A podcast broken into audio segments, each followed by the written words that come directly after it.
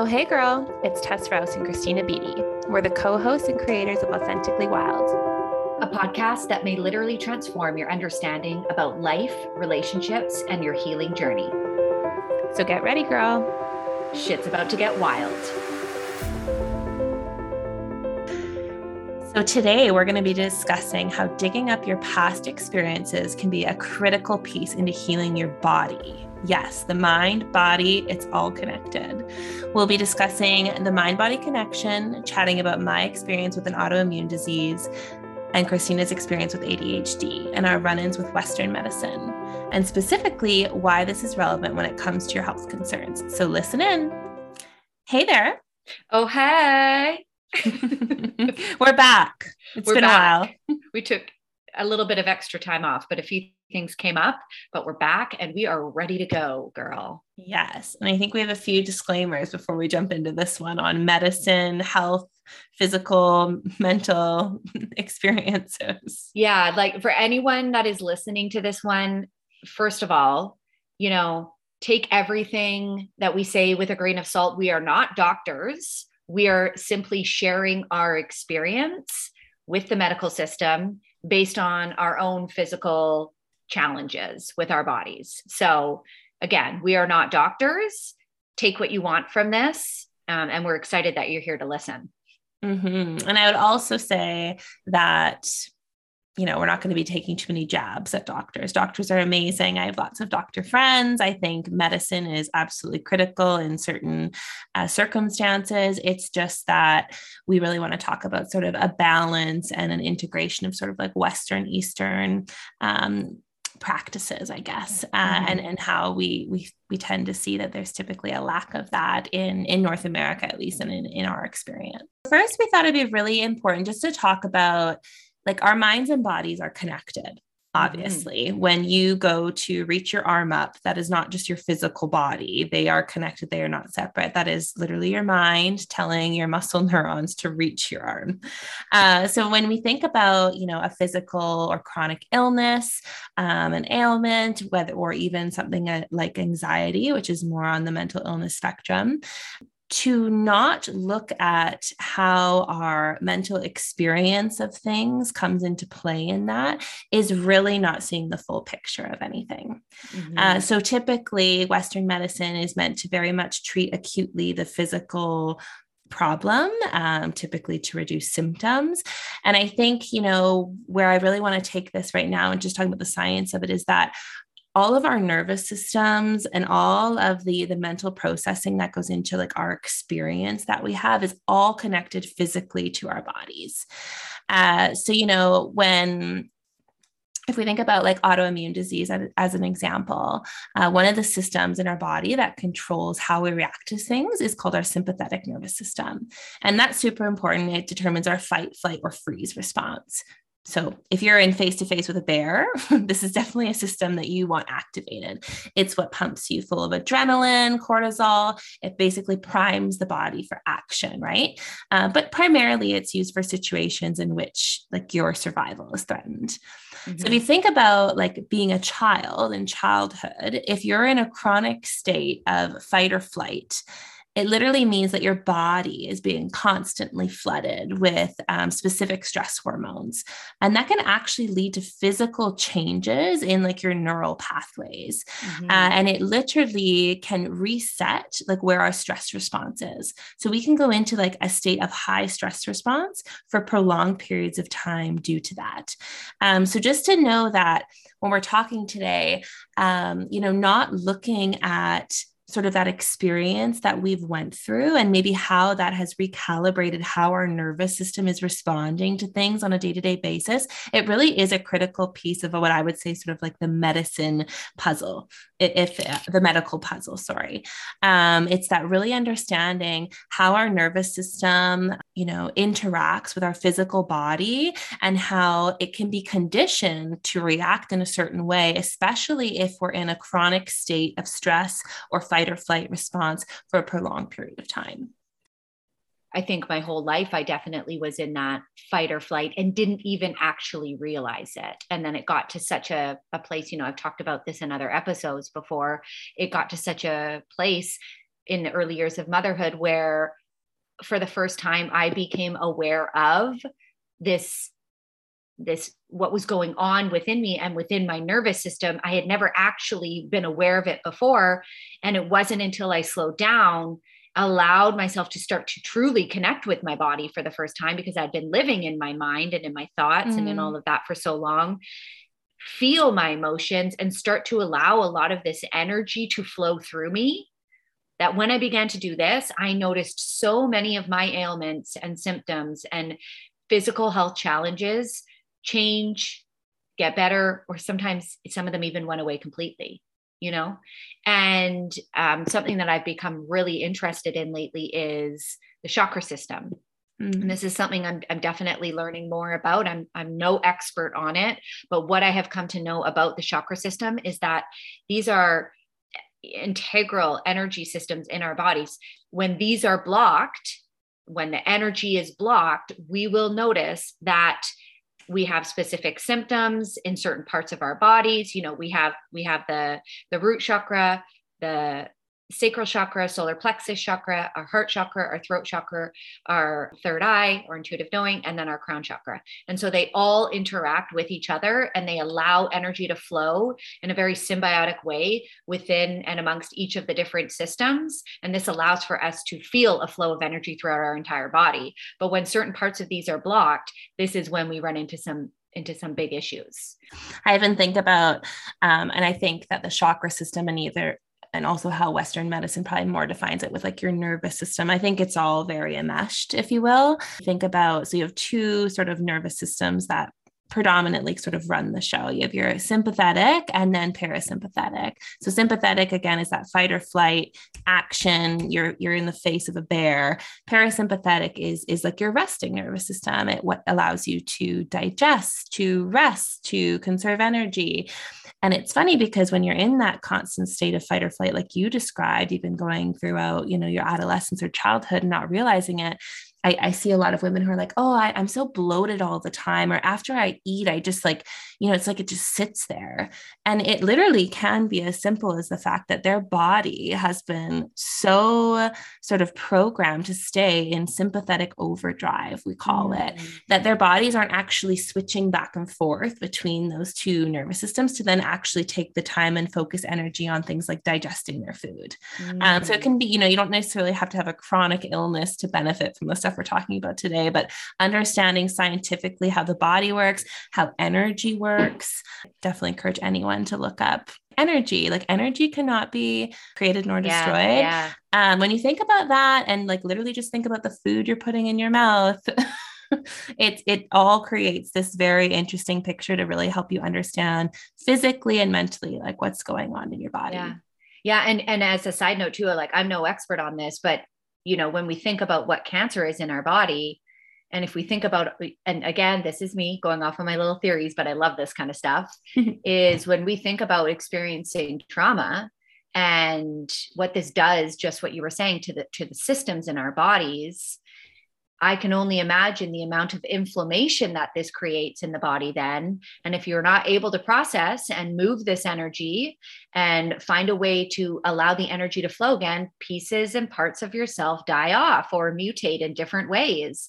Mm-hmm. And thus, I, I don't know, call me crazy, but I wonder if this also has to do with why we have such high rates of cancer. And I'm sorry if this is a triggering subject because I feel like this is something that probably hits a lot of people very close to home. But I, the more I dig into this stuff, I can't help but think, and even in my own healing, just doing all my healing that I've, the inner healing that I have done in and changed the way I think and my behaviors and my patterns, the shift I have seen in my body, there is something here. Like there is something here. And I don't even have the best eating habits. I'll be 100% honest. So I'm looking solely at the inner healing that I've done.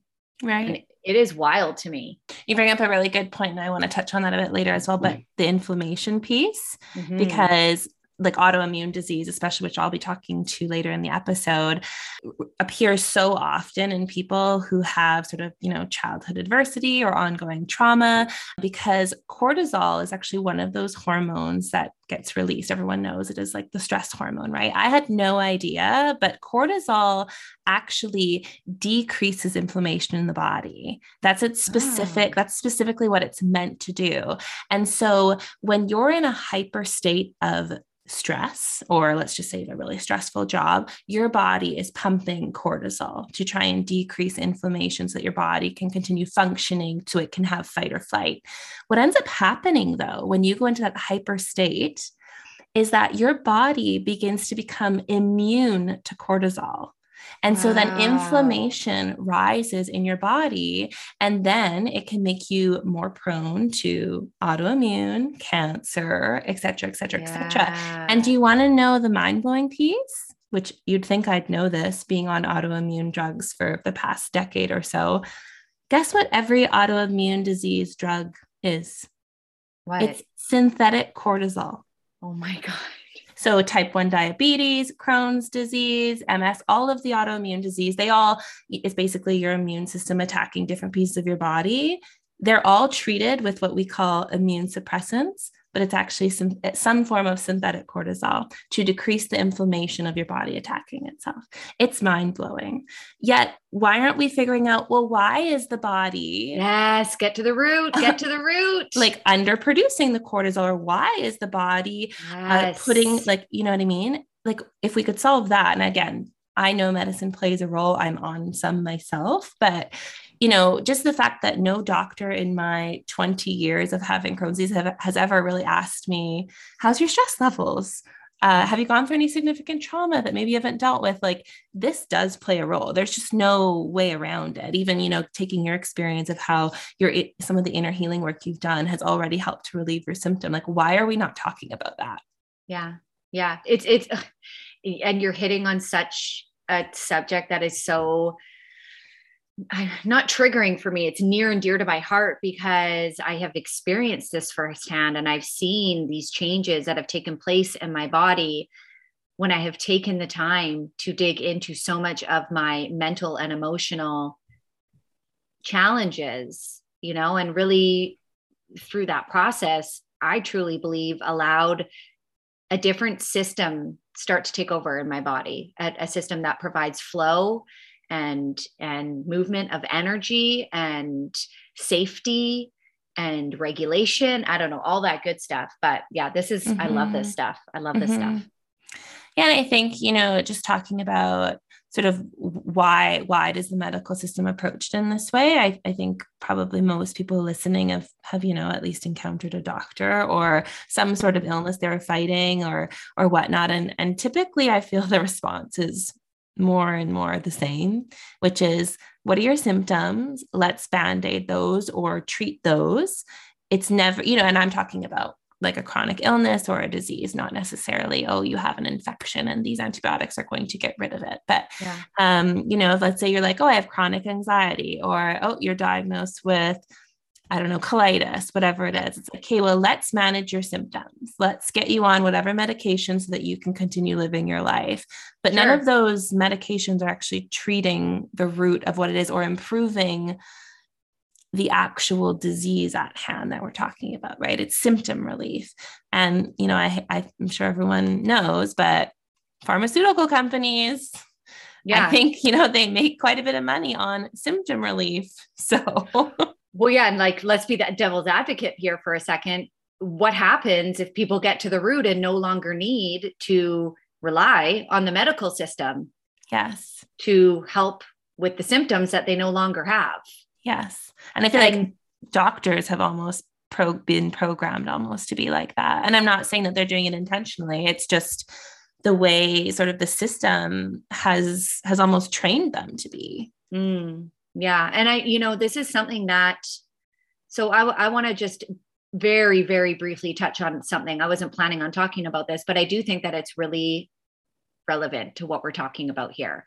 And in the depth of my depression and anxiety in the early years of motherhood, you know, I, I, I firmly believe we all have our own journeys. And I also firmly believe that there is a, a time and a place for medication when it's needed. And that sometimes people get to this place where they really need that medication to get them to a baseline or to a place where they can start to do the work or whatever that looks like, right? Absolutely. For me, I knew that for me, my journey with my depression and anxiety was not medication. And I, I actually grappled with that for a really, really long time.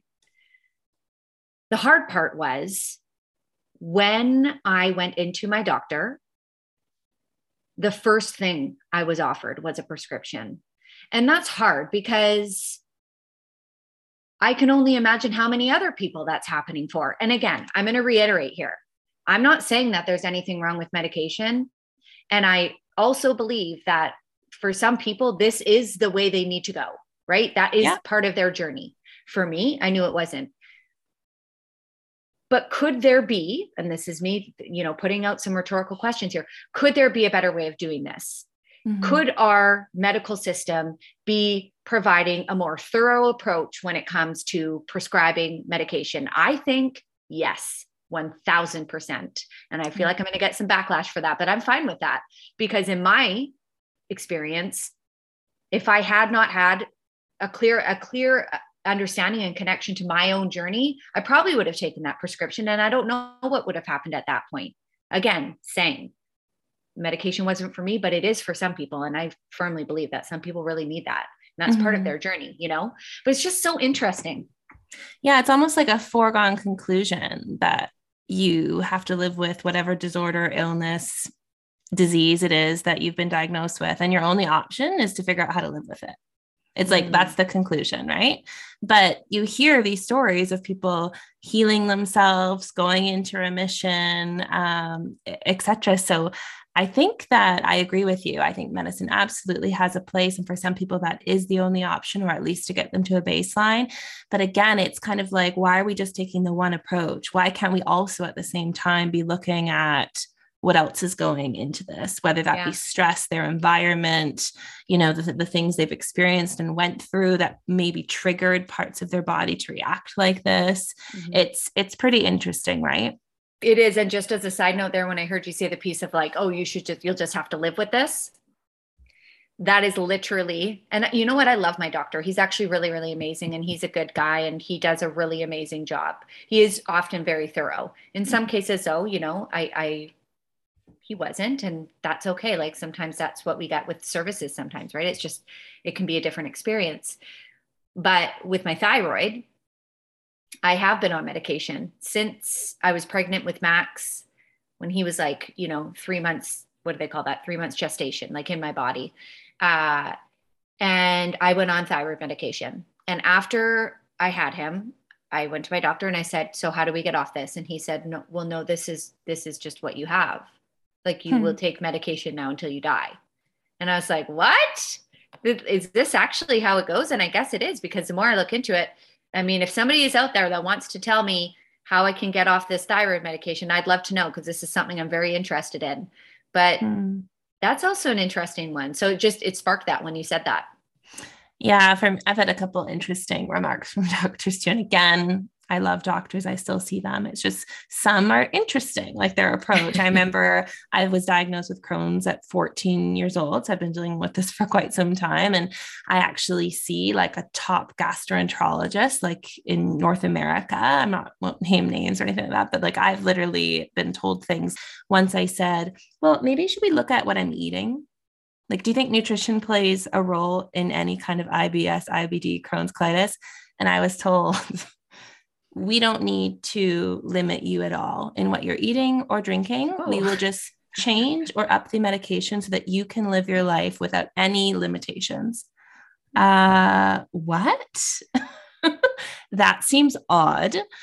Another time I remember kind of similar to with your thyroid thing, I was like, yeah, so uh, I've really been boosting my immune system and I've removed a lot of stress from my life and I'd like to go off the medication. And instead of just saying no, like yours did, I, I was literally scared into staying on the medication. I was told if I went off, I could create scarring in my GI tract, like your, your oh. intestinal tract. And then if there was ever a cure for Crohn's disease, I probably wouldn't be receptive to it because of the scarring. So I'm basically indemnifying my chances of ever curing myself if I went off my medication. so so it's like wait for that cure and until then take the medication. Yes. That's very hopeful. 17 years old when I'm pretty sure I oh asked that. Goodness. It was like, okay, yeah. here we are. How yeah. many ever years later?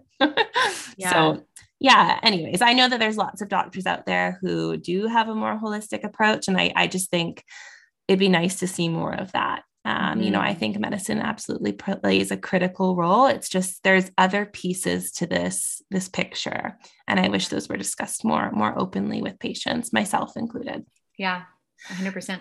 Right. So maybe let's get into sort of some of our um, like I think we wanted to talk about, you know, how trauma specifically can can really manifest or or get stuck in the body and show up through sort of these physical conditions, uh, mental illnesses, etc. And maybe do you want to start first with one of your more chronic injuries that yeah, you were having? Yeah. One of the many, although not so much as much anymore, but holy guacamole, my whole life. Okay, so this one's a big one in my late 20s, I started to have what I would best describe as a mysterious back injury.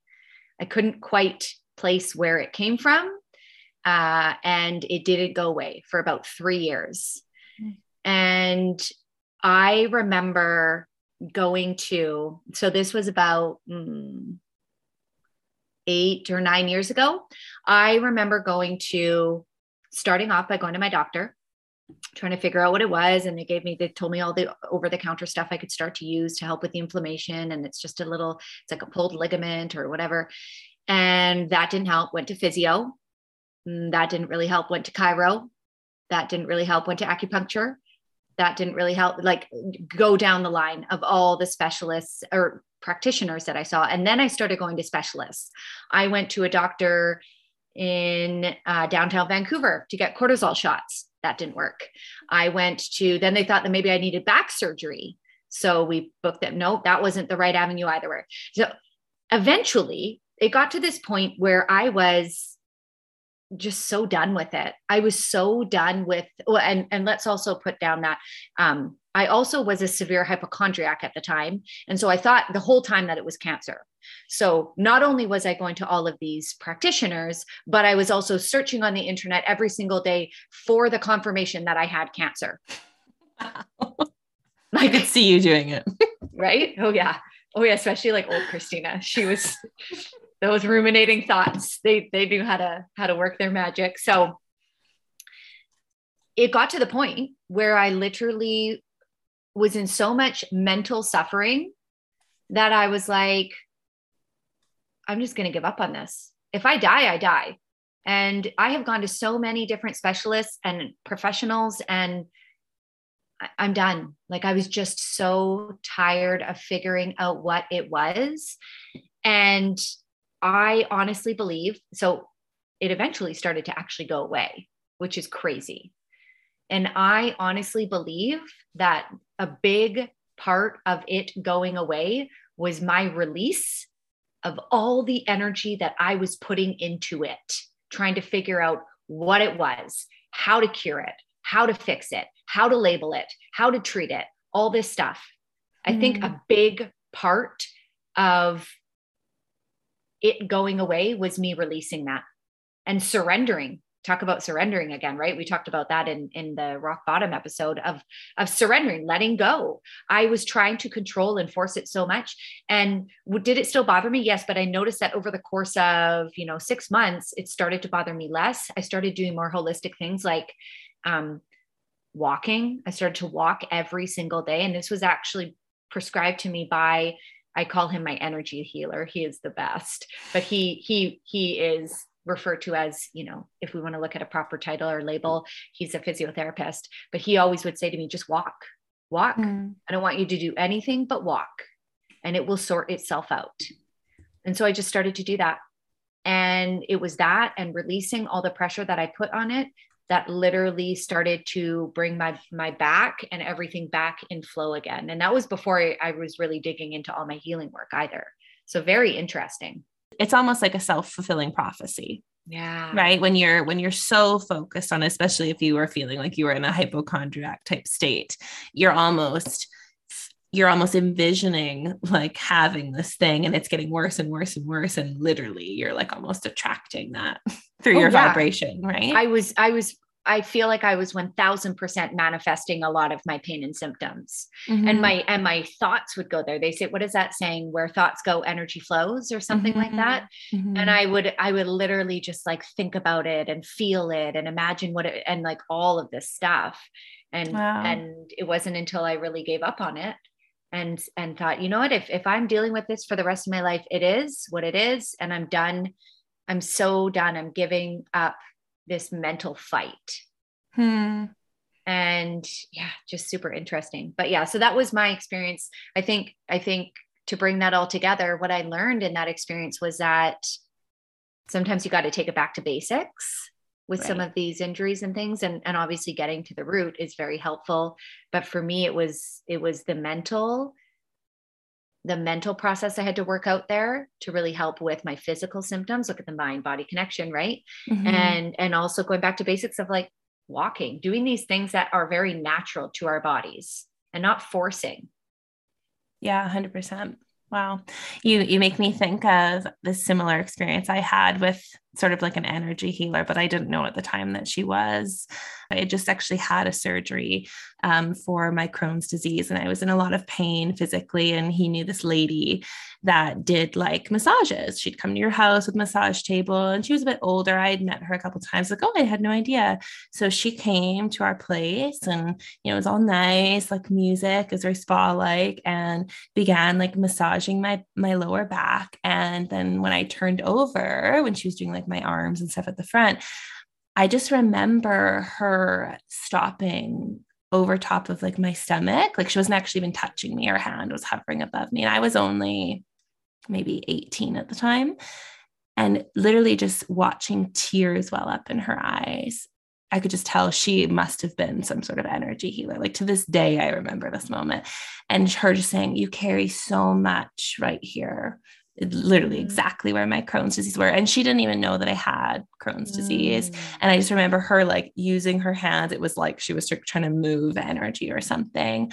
Um, so, you know, we're going to talk about today and like in my story, for me, how I think trauma really does manifest like into physical sort of, you know, ailments in our body. For me, an autoimmune disease I don't think that just trauma or our life experience necessarily creates that, but I do think that there's multiple factors, you know, possibly genetic markers, but especially Crohn's disease, the stories I've heard from other people are that they have this really traumatic event in their life or some big stress that happens, which really activates the disease and, and kind of like makes it fully active in their body. And for me, that was my experience. You know, I was I was 14 when I was diagnosed with Crohn's Crohn's disease. But leading up to that, I had so many sort of signs that were leading to to Crohn's. First, it started with like my joints swelling up. Uh, I would get like all this pain when I was eating, and I just remember doctors always saying like I was in and out of different doctor visits. Like, oh, it's her posture. That's why her joints hurt uh, you know, she has ulcers. She should just take a, a bottle of Tums or, or Maalox to coat her stomach. 14. Oh my At 14. Goodness. So this went on for like two years. And then I became like estranged from my mom and there'll be a whole solo episode on that. But it was very triggering, very traumatic, you know, very, very stressful time in my life. And literally, it's like when that happened, I swear, like a week later, I was keeled over um, at my dad's house and I, I couldn't even speak. I woke up like this and I had to throw everything off my dresser to get like my, my stepmom's attention to come up and see what was wrong with me. Mm. Rushed me to emergency. It was my appendix. My appendix was about to burst. Okay, whatever. So go in for the appendicitis surgery, appendectomy. Out comes my appendix. They were like, "Oh yeah, it was ready to rupture." So no wonder I was in so much pain. So I I'm in the hospital now and I'm still having the stomach pain, but the appendix is gone. So they're like, well, it's just a complication with the surgery, you know. So now I've been on like Tums and stuff for two years. Now my appendix out. I'm still having all this pain. I was in the hospital for two months. It was over the summer. I lost 35 pounds in eight weeks. I looked unrecognizable there was just no answers. There was no answers. So finally got a second opinion. And within like four days, this other doctor had diagnosed me with Crohn's disease. And that was actually why all the joints were swelling. That's where all the stomach pain was and all of the stuff. But it's just so interesting that I lived most of my life without any of this. And then all of a sudden, going through this very like stressful time in my life, all of these things come to light. Being diagnosed with that, it was like, okay, I have this chronic disease and I'll just live with it my whole life and I'll medicate myself.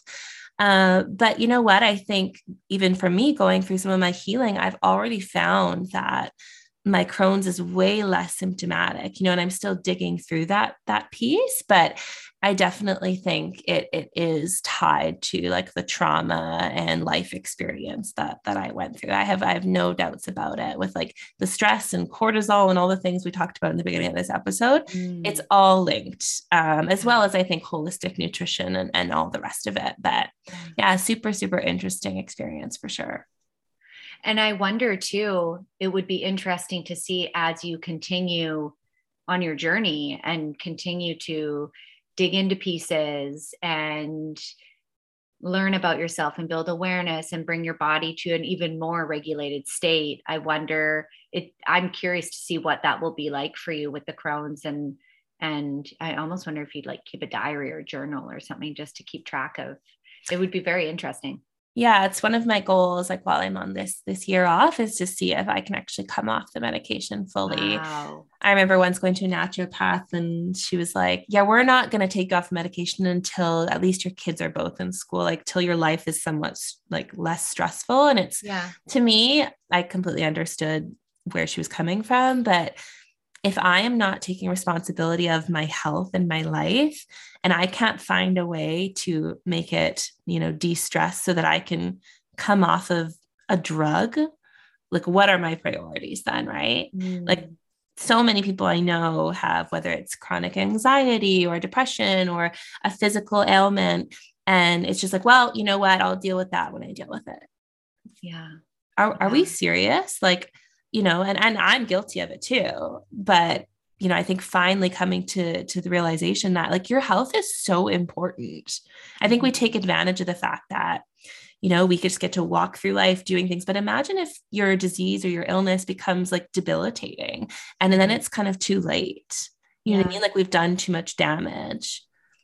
And you know, you bring up this interesting piece around you know when we get these this diagnosis of whatever it is for ourselves. This is where, and having been in the education system as a teacher for so long, I understand why a diagnosis can help the people supporting that child or it, it, helps it gives it sort of a box to understand what it is and it and it provides you know that structure and those boundaries of like this is what it is that that person is dealing with right but i also feel like when we get these titles and these labels and this diagnosis that it can really restrict us and create an identity for us mm. and this is where it's really interesting and and you know we could probably segue into the adhd piece here as well because um i actually never realized that i had adhd my whole life and it wasn't until max my oldest he's six and a half now he was diagnosed with ADHD last year. It actually wasn't until he was diagnosed that I went on a little bit of a rabbit hole, went down a little bit of a rabbit hole and realized, hmm, because what was interesting was he got the diagnosis. And as I started to learn about it, it was like, well, it's often passed down by a parent. and I remember looking at Brad and I was like, oh, Brad has ADHD. And I was like, oh shit. Oops, sorry. and I was like, no, it's not him, it's me. oh my gosh. And it was it was just one of those funny, funny moments, right? And um, and so then I started to learn a bit about it because it presents differently. It often presents differently in girls than boys, in women than men.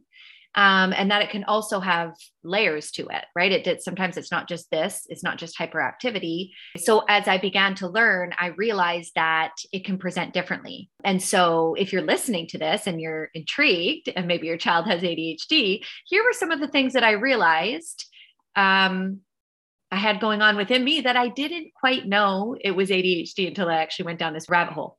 Uh, scattered thinking, forgetful, overstimulation. Okay, this is an interesting one because I noticed that in the afternoons at about three o'clock, I get really overstimulated and my brain almost feels like it's fried, like it's like, like it's just, it's done, you know, and especially with loud noises. So if I hear like really loud noises or if the kids are screaming, it just like, it makes my brain like almost explode.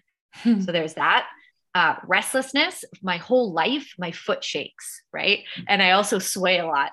And everybody would always be like, oh my gosh, you'll make a great mother. Like, geez, Louise, like talk about stereotypes. Um, but restlessness was a big one. Always feeling behind, like I could never catch up hate bills and paperwork. I actually have random piles all over my house that I sometimes just stick into drawers because I can't handle looking at them. And I know our girlfriend Brooks really likes that topic. we talk about the paperwork piles all the time. And yeah, paper clutter, that's a big one. But so these were just some of the things where, as I started to learn about how it can present differently, like this is not just about hyperactivity. And I think that there can be a stigma out there that, oh, ADHD is like an overabundance of energy or you can't sit still. Yes, I have that piece of it. But I also have the other side of it, the mental piece, which is, you know, my thoughts can be all over the place and all that stuff. And so it was really interesting that I literally found all of this out and I got my own diagnosis and it was it was almost like for once a lot of my a lot of my misunderstandings of myself were answered. Mm-hmm. Like I was mm-hmm. like, oh, okay, that makes so much sense. Okay, that makes so much sense. Why that makes so much sense why school was so hard for me, or why I wasn't interested in this, but I was like hyper focused in this. That's another piece. Or why um, I talked a lot and I was so social in class, right? So these are all different pieces where I grew up feeling so much shame about. If I had had this diagnosis, I probably would have understood myself on such a better level. And again, I teeter, I teeter between like where diagnosis can be good and where it doesn't help. It sometimes puts people in a box or keeps them right specific identity. But in that case, it would have really helped me. So it's just mm-hmm. really interesting. I like that that thought process there on putting people in a box because I, I agree. Even when I got my diagnosis with Crohn's disease, it was like a relief. Shitty. I have a chronic illness, but thank God we know what we're dealing with now. Like I'm not crazy. There were years where people were like, "You're fine. You're fine. It's just a bit of like swelling on your knee. You're fine." It's like something's wrong with my body. Like mm. sound the alarm and then yeah, you get this diagnosis. Like, Christina, this is why you're the way you are. I think it's though about understanding, okay, I have this, and yes. not just staying in the box and saying, okay, well, it's, my, and again, medicine plays a role. And I'm not saying anyone who takes it is just taking an easy way out. But if there are other ways to also treat and help with whatever you have, other than just taking medication, that's the only thing you do. Yes. I think that's where it becomes detrimental, right? I have girlfriends who suffer from like high blood pressure is a good example. I know she's going to be listening to this one. so, but you know, and she's on medication for it. And it's like, okay, well, are you exercising? She's like, I plan on it. Okay, but you're not. You know what I mean? So it's just like mm. there's a whole bunch of things that we can do. But sometimes I think you're right that the diagnosis gives us almost this like free pass. And the doctor said, all I need to do is take this pill for the, every day for the rest mm. of my life and I'll be fine. It's like, but you do know mm-hmm. you could be in a better state by also doing some other things to take care of yourself and whatever it is. But I do agree with you that it can kind of put us in that box and we can kind of become victims to that diagnosis. Yeah, and I'm glad that you brought up the piece around the victims because you know, and and and victimhood. I it, I'm I'm careful using that word because you know we're not saying if you're if you're struggling i'm not saying that if you're struggling with this medical diagnosis that all of a sudden you're putting on this victim hat. That's not what i'm saying. But i do feel like when we do get these di when you do get a diagnosis or when you are put in that box i think it can be very disempowering. And so it's about taking the diagnosis taking whatever that is and actually finding empowerment through it right? Understanding ourselves better, figuring out how to support ourselves better, and using that diagnosis as fuel to empower yourself more. 100%. And I think too, you know, we talked a lot about, well, doctors don't take this holistic approach, but I will say, I don't want to just put the onus on doctors. Yeah. And if you're an adult and you know what your diagnosis is, there research and information has never been so widely available. And obviously you need to be careful what you read and not become a, a google doctor yeah. looker and believe everything that you read. But you know be like create empowerment within yourself by reading about it understanding mm-hmm. it and mm-hmm. looking at other ways. Don't just listen to what your doctor says because you know your body the best right? Yes. And you know if, if i was someone who said well my doctor said i don't have to care about what i put in my mouth I can eat anything I want. Um, okay, no, I can't. And I know that. You know what I mean? But um, I just think like we need to become empowered individuals with whatever illness or or condition that we're dealing with and and take that responsibility on as well. Yeah, and I love that that you say that piece because I did find that as I was moving through my own diagnosis and also learning how to help Max through his diagnosis of ADHD, I came across this book called Scattered Minds by Gabor Mate. I think I said his name correctly. Um, highly, highly recommend if you have a child with ADHD, if you have your own diagnosis of ADHD, it absolutely changed the game in terms of how I understood him and how I understood myself and how I understood the connection between ADHD and trauma. Mm. And there is a connection.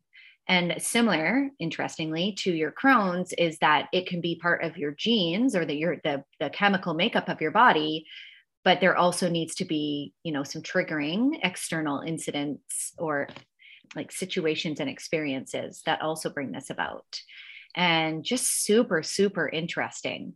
So i would highly recommend that book very empowering.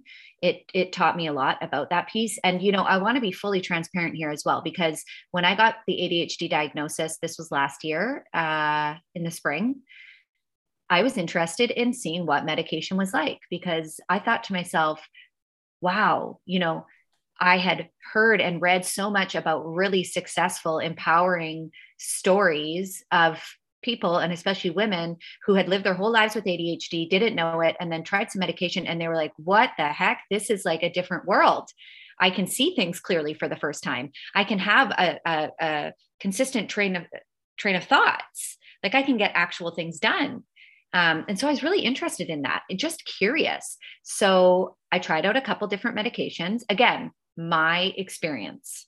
The first medication that I tried out made me feel like I was high uh, it literally made me feel like and when i was a teenager i definitely dabbled in different drugs. It made me feel like i was trying some of the drugs that i tried as a teenager. And i was mm. like holy crap this is wild. And then i found out later that the that the one that i had been uh, prescribed was it wasn't by my regular doctor. He was away at the time. It was by somebody filling in for him. It's actually the drug that they prescribed to people who are at a really really deep rock bottom and and like on the verge of not going down a good path uh, which i thought was interesting that i got prescribed that first. Yeah. So that was interesting. Again maybe i could have done my better due diligence of of re- really researching that medication but at the same time, and I will thank my doctor for this, he said, We're not getting you back on this. We're not doing this anymore. And I said, That's great because I don't think it's good either. Mm. And then he said, and then I, I'll just finish the other pieces. He he recommended this other medication, which I tried, and it was horrible. It made it made my brain feel like it was uh, burning hot, and I had no energy to do anything, and I felt like I was severely depressed.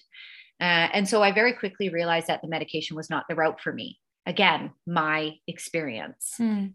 But I'm glad I had that experience because I got to see just the different types for adults with ADHD, the different types of medication. And yeah, it was it was interesting. And what would you say you've done now that you didn't go the um, medical route necessarily with with with, yeah. with, the prescription medication? What have you done? Have you done anything, or would you would you say that your ADHD is just something you're living with, and it's just you know gives you some sort of relief that you know what you have? I would say that I have come to accept that this is me. This is who I am. This is part of who I am. Working through my trauma has made a big difference because that has naturally regulated my body in a, in a really helpful way. Um, and just being able to emotionally support myself. I would say the other big pieces that really help me since I'm not taking medication for ADHD, so so more holistic measures, moving my body every day. This is a non-negotiable. I have to move my body. So it's either you know sometimes I'll do weights, sometimes I'll do yoga. I love to go for walks every day, but this is have to do that. Um it's like it's sometimes i feel like if i if i haven't moved my body that day like my skin is crawling. It's a weird way to explain it but it's like it just it i feel very dysregulated. Um another piece is having self compassion for myself that this is how my brain works you know and that i'm not you know i'm going to forget things. And i say this to people sometimes like i'm not saying this as an excuse but literally my adhd i don't remember certain things very well. And that's the way it is. Sorry. Almost like acceptance. You've yeah, like, like I've come accepting. to accept. Yeah, yeah. Um, I set a lot of reminders in my phone constantly, but just like I have a lot of alarms in my phone. um, and oh, this one has been a big, big piece is that the hyperfixation. So I realized a big part of my ADHD is that when I am doing things that light me up, that fill me up, that make me feel good, that make me feel really interested, this actually uh, stimulates more dopamine in my brain, which the ADHD medication would technically do. And so the more I've curated my life around the things that I really enjoy and bring me passion and light me up, the more I'm able to keep that balance in my brain on a chemical level. Mm. And so it's like really letting myself hyperfixate on the things that really interest me. I think it's dopamine. I'm pretty sure it's dopamine. Um, and and also allowing myself to release the things I don't like and not forcing myself unless it's something I have to do, like paying my bills. Sounds like ADHD has given you like a little push to becoming the more authentic version of yourself. Yes. To be honest. yes. yeah, because now that I let myself really hyperfixate on the things I really, really love, I find them, I mean, obviously I'm much happier, but literally I think it's the chemicals in my brain as well that are making me feel so much happier. I love that piece that you say about and also releasing the things that don't let you up, mm. other than the things we have to do as adults. But you know, you hear that story so often, you know, from people who maybe maybe their chronic illness or whatever they have is because like they're not getting enough physical exercise. Like, well, I just I can't fit it in.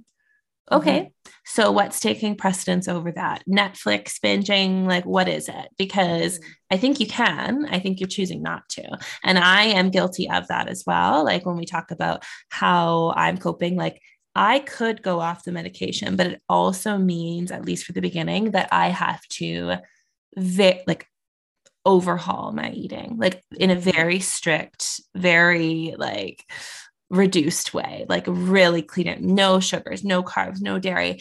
And I'm not sure if I have the willpower to do that yet. Yes. It's on the goal list. So, like, I'm not accusing anyone. I'm just saying that if you're dealing with something and you know that working out, whatever it is, clearing your life of stress, whatever it may be, like you do have the power to do that. It's mm-hmm. just whether or not you want to and have the willpower to do it. Mm-hmm and it's hard to it's so hard to find that willpower sometimes right? And that's where it can also be helpful again getting back to that digging and getting to the root of of if you want the willpower you, you got to figure out why it's not showing up for you or what where's that disconnect happening you know? Exactly. Yeah for me i think i'm still on a bit of like a healing journey and trying to dig out a lot of those pieces which is very like dark and hard. Mm-hmm. And so as I'm going through that, the next piece would be then, you know, really holistically. And I, I uh, like I'm I eat cleanly. It's not like I'm eating junk food every day, but I especially for Crohn's and IBS and those types of autoimmune diseases, you really have to take it to a whole nother level. That would be sort of the next step for me after I work through more of the sort of unlocking the childhood experiences that I had and healing through those uh, on my own. Yeah, I get yeah, and and just listening to, I guess we could recap this in a way of saying, you know, it's it's very important for us to be able to dig and and support ourselves emotionally and get to some of the roots of these things in terms of our emotions and our mental health and and the things that have happened to us and really working through that piece, but also supporting our bodies in a holistic way. So, doing the exercise and doing the things that help regulate our system and the healthy eating and the getting proper sleep. It's it's that connection remember mm-hmm. like that we're talking about that mind body connection and i truly truly believe that that is the future of our health system. Hopefully, it will continue to move in that way because I think that is what what has to happen. Yeah, I think you hit the nail on the head there. I think, you know, medication could be one of those pillars for you as well. Yeah. But I would say you also need to be doing the other things, right? Yeah. Because it's going to make you feel better. You got to do the exercise, holistic eating, all of it, stress reduction, getting through your trauma, all of that. Mm-hmm. I think mm-hmm. holistically, like you've said, that brings it all together. And I'll keep my fingers crossed, girl. I really hope that that's the way. And, you know, I think there are. It's just that it's not what's covered right now, right? Yeah. You yeah. can definitely seek, and I would I would suggest to anyone that has never seen a naturopath or you know more of a holistic doctor you should you should figure that out even chiropractic physiotherapy all of those things acupuncture you know but again a lot of those things are expenses out of pocket that not everyone of course they are right of course they're not covered because if we're doing these different things that support ourselves holistically and we're not needing to necessarily rely on the medical system anymore where's the money in that but whew, yeah, it always triggered me that, you know, naturopathic visits were somewhat covered by extended medical, but then Ridiculous. any supplements, which are, you know, vitamins, which are like not, you know, woo woo type. No, they're necessary. Stuff. They're like things like glutamine, which is literally something in your body. Uh, oh, sorry, none of those are covered. No, Yet morphine is covered, yet whatever medications you were on, those are all covered. All of we're that give covered. you those, but we're not going to give you anything that's just like a vitamin.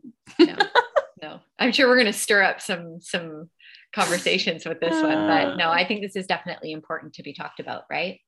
But we're really happy for for anyone who's listening. We're so glad that you guys are listening in and we hope that this episode can be helpful for you if you are dealing with your own health challenges and you know you're wanting to explore more about the mind body connection.